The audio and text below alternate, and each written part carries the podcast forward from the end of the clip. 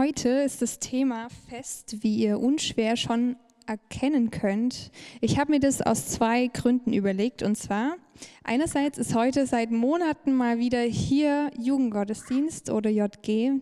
Und ich finde, das ist schon so ein richtiges Fest ähm, und irgendwie was ganz Besonderes für mich zumindest. Vielleicht geht es euch anders. Und das Zweite ist, ähm, wir wollen uns heute mit der Frage beschäftigen, was hält mich fest? Ähm, genau, deswegen ein kleines Wortspiel. Ich gehe am Anfang vielleicht äh, mal kurz durch die Reihen und stelle euch Fragen. Und zwar wie bei so einem Videoclip. Ihr müsst quasi keine Angst haben oder so, sondern ich stelle eine Frage und ihr dürft einfach so den ersten Gedanken äußern. Wenn euch nichts kommt, kommt nichts, dann gehe ich einfach weiter.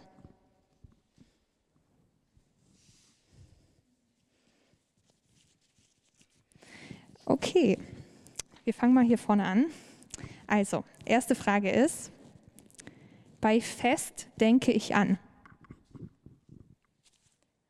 Ähm, Burg, Burg, Hochzeit.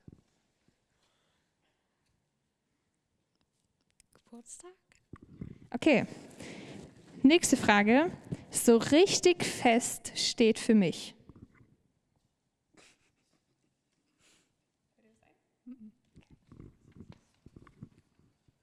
Sorry, aber ja, das ewige Leben.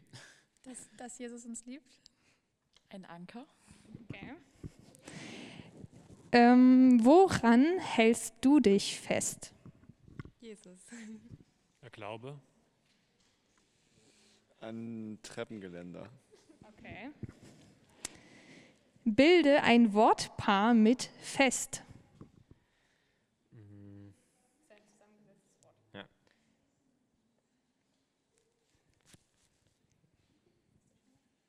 Festspiele. Äh. Ah, scheiße, ich will gar nicht sein. Alles klar, nicht schlimm. Festlich. Festgemeinschaft. Ähm, und noch eine le äh, letzte Frage. Das leckerste Festessen für dich?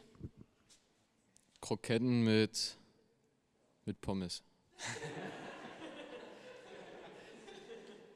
Nudeln.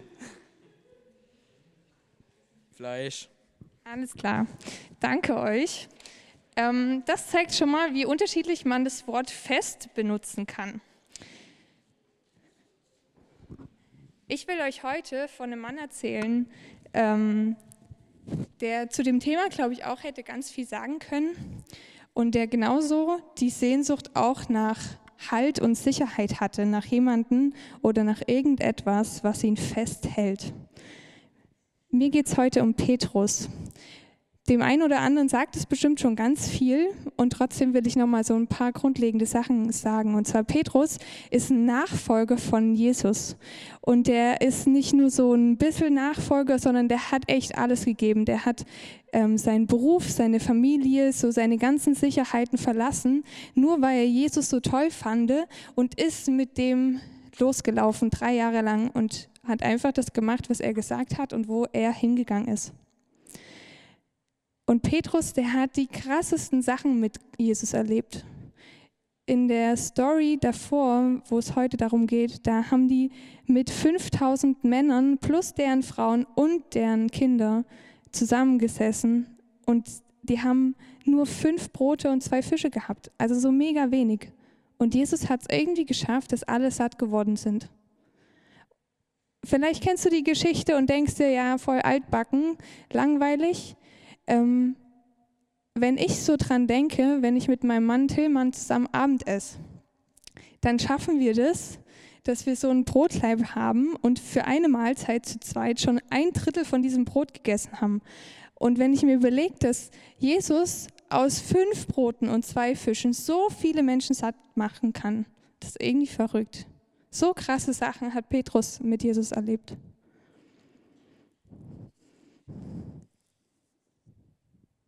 Und die Geschichte, um die es heute geht, die findet direkt danach statt.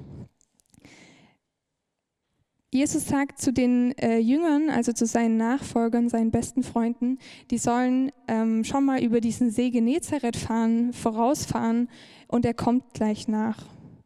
Ähm, und dieser See Genezareth, der ist nicht so ein kleiner Badetümpel oder so, sondern das ist ein richtig großes See. Ja, weil sie halt so seine besten Freunde waren und es ihnen wichtig war, das zu tun, was er gesagt hat, sind sie losgefahren. Und Jesus selber, der ist noch dort geblieben bei diesen ganzen Menschen, hat sich verabschiedet und hat sich selber nochmal zurückgezogen zu Gott und wollte mit ihm nochmal alleine sein. Nachdem so viele Menschen da waren, vielleicht kennt ihr das selber, dass man dann erstmal ein bisschen Ruhe braucht und zurückgezogen sein muss. Und die Jünger, die äh, sind also auf diesem See und es ist auch noch alles gut. Und von jetzt auf nachher kommt der mega Sturm, also so richtig, richtig dolle. Und ähm, der ist so groß, dass sie sogar über, also um ihr Überleben kämpfen müssen. Die wissen nicht, ob sie auf der anderen Seite ankommen von diesem See. Also so hoch sind die Wellen und so groß ist die Gefahr, die da ist. Ich glaube, das können wir uns wahrscheinlich gar nicht vorstellen, wenn wir uns das selber noch gar nicht so erlebt haben. Also so ein mega Kontrast. Erst haben die so ein Hoch, erleben so richtig coole Sachen mit Jesus, der irgendwie alles kann, der tausende Menschen satt machen kann mit so wenig Essen. Und dann so äh, ein totales Tief, wo mit einmal die Welt irgendwie so unterzugehen scheint und sie um über ihr Überleben kämpfen müssen. Und so dieses ganze coole Gefühl, dass Jesus da ist und alles kann, das ist irgendwie mit einmal weg. Vielleicht kennst du das, dass du so Hochphasen hast, wo du alles richtig feierst, wo du mega Energie hast. Und dann passiert irgendwas Kleines vielleicht nur und es ist so pff, irgendwie die Luft raus, alles scheiße, es funktioniert gar nichts mehr. Am liebsten verkriechen unter der Bettdecke. Vielleicht ist es bei dir eine Beziehung, die kaputt gegangen ist. Oder als deine Eltern dir gesagt haben, dass sie sich scheiden lassen.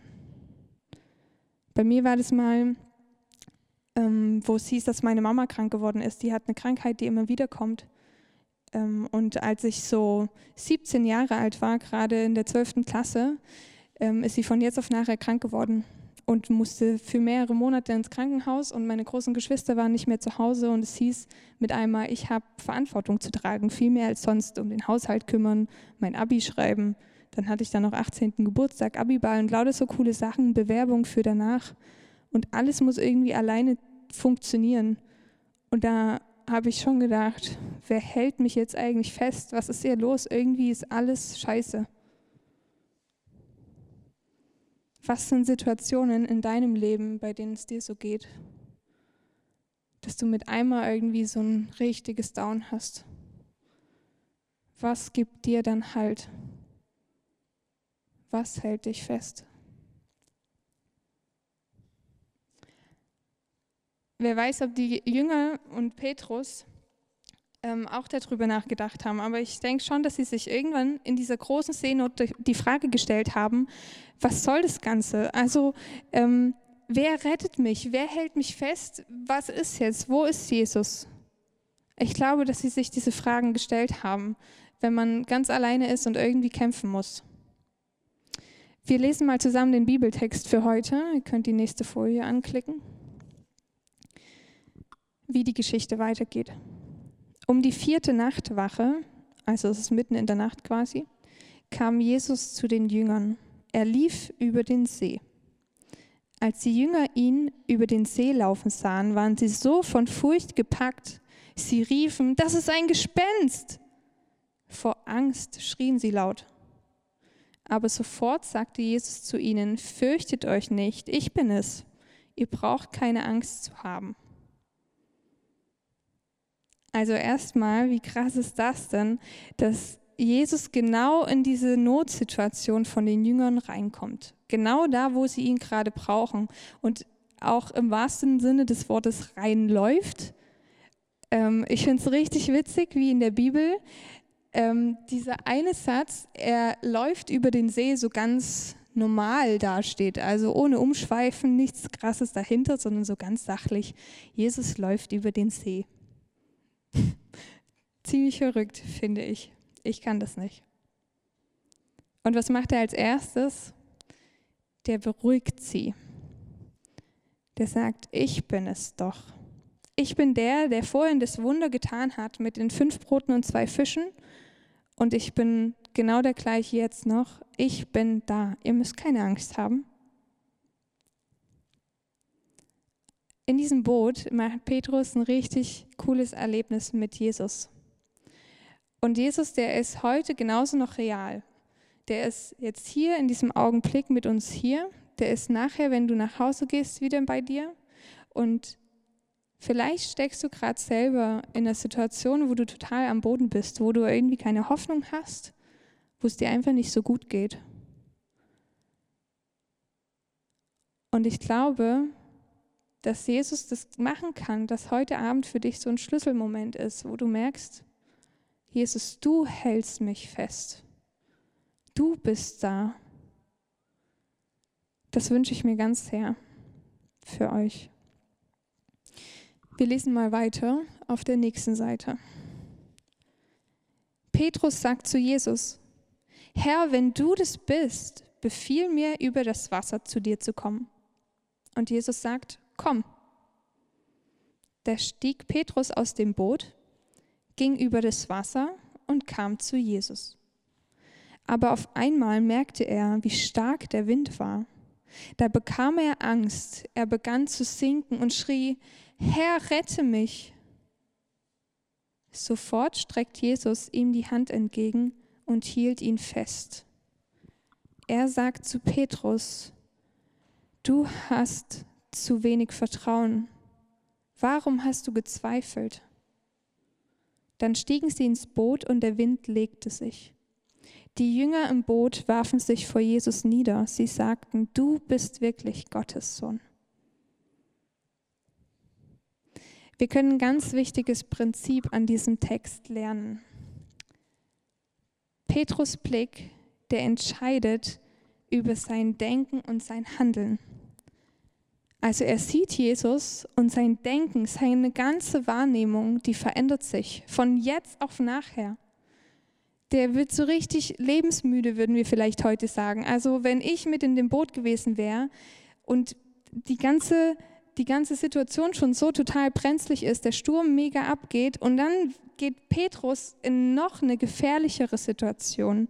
Er steigt aus dem Boot aus, wo unten drunter ja nur noch Wasser ist und ist mega mutig und sagt, Herr, wenn du das bist, Jesus, dann kann ich auch über das Wasser gehen. Also dann ist es möglich. Der bekommt einen enormen Mut, weil er nicht zu irgendjemandem redet, sondern zu Gottes Sohn. Und er schaut auf Jesus und mit dem er schon so viel Krasses erlebt hat. Und Jesus sagt einfach, komm. Hat sich irgendwas an den äußeren Bedingungen geändert? Nee, gar nichts. Die Wellen sind noch genauso hoch. Die Situation ist noch genauso lebensbedrohend. Das Einzige, was sich geändert hat, ist, dass Jesus da ist. Jesus ist da, mittendrin. Und was wir auch daraus lernen können, ist, dass der Blick woanders hin, nämlich auf die Wellen, auf die Not, auf die Probleme, dass die auch eine Auswirkung haben. Nicht nur der Blick auf Jesus, der ihm diesen Mut gegeben hat, aus dem Boot auszusteigen, sondern genauso auch der Blick nach unten, wo er beginnt zu sinken. Und hat sich da wieder was verändert? Nee. Die Wellen sind noch genauso hoch, Jesus ist immer noch da, nur sein Blick von Petrus auf die Wellen, auf die Not, der hat sich verändert. Das ist das Einzige wieder. Ich denke, bei uns ist es manchmal ganz ähnlich, dass wir uns so auf das fokussieren, was wir gerade sehen. Auf das, was ansteht, wo wir uns Sorgen machen, wo wir Angst haben, wo es uns einfach nicht so gut geht. Und ähm, wo wir uns ja an andere Dinge auch klammern, wo wir uns Halt erhoffen. Vielleicht sind es deine Freunde oder Anerkennung oder irgendeine Beziehung. Und ich glaube, eine Zeit lang funktioniert es auch ganz gut, wenn wir so äh, uns an diesen Sachen festhalten. Zumindest in den Hochphasen funktioniert es ganz gut.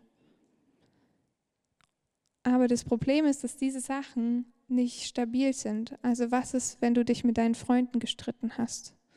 Was ist, wenn irgendwas auseinandergeht, wenn äh, man irgendwie mit einmal nicht mehr so funktioniert, weil das, was man gut kann, mit einmal gerade irgendwie nicht mehr so läuft und man die Anerkennung nicht mehr bekommt?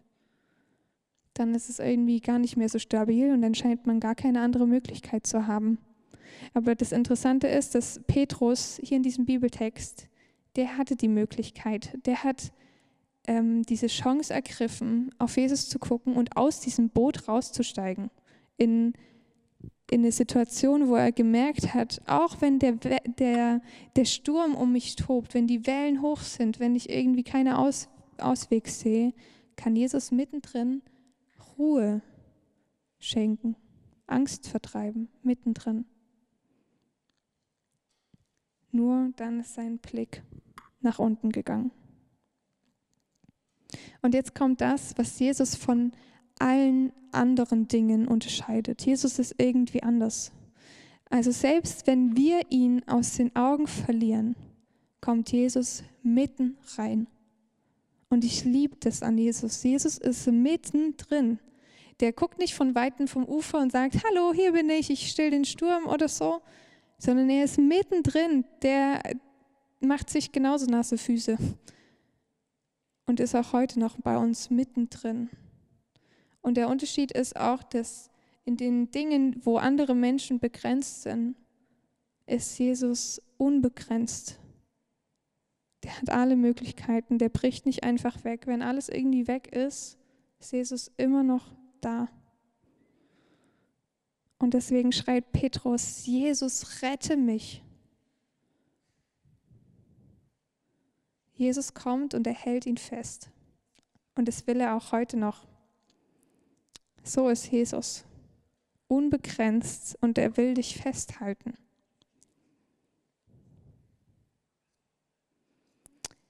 Bei dem, was dir den Boden unter den Füßen wegzuziehen scheint, wo hältst du dich fest? Schreist du da auch zu Gott? Oder ist es so eher Plan B, wenn was anderes nicht funktioniert?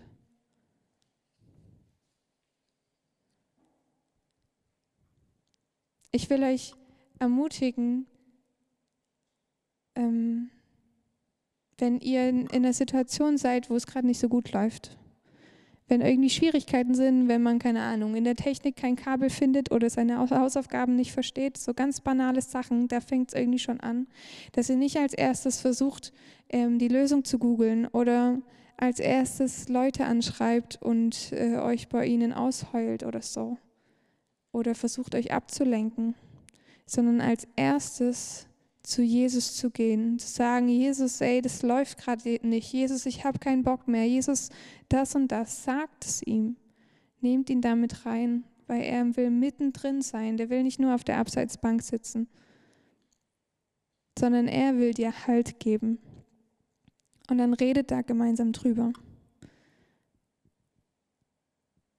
wenn du eine Situation vor Augen hast, wo du gerade nicht weißt, wie es funktionieren soll, Jesus mit reinnehmen oder ähm, den Fokus auf ihn richten, wie Petrus das mittendrin gemacht hat, ähm, dann komm nachher gerne auf mich zu und wir überlegen gemeinsam. Ich wünsche mir, dass ihr das erlebt, dass Jesus euer Halt ist, dass ihr äh, in Situationen, wo ihr keine Ahnung habt, dass ihr das erlebt, dass sich alles komplett verändert von jetzt auf nachher, nur weil Jesus drin ist. Und vielleicht bist du auch noch gar nicht so mit Jesus unterwegs und hast irgendwie gar nichts mit dem am Hut. Und dann sitzt er heute auch da und er sagt zu dir, ich bin Gott, ich bin der, der dir Halt geben will. Du kannst mir vertrauen, du kannst an mich glauben.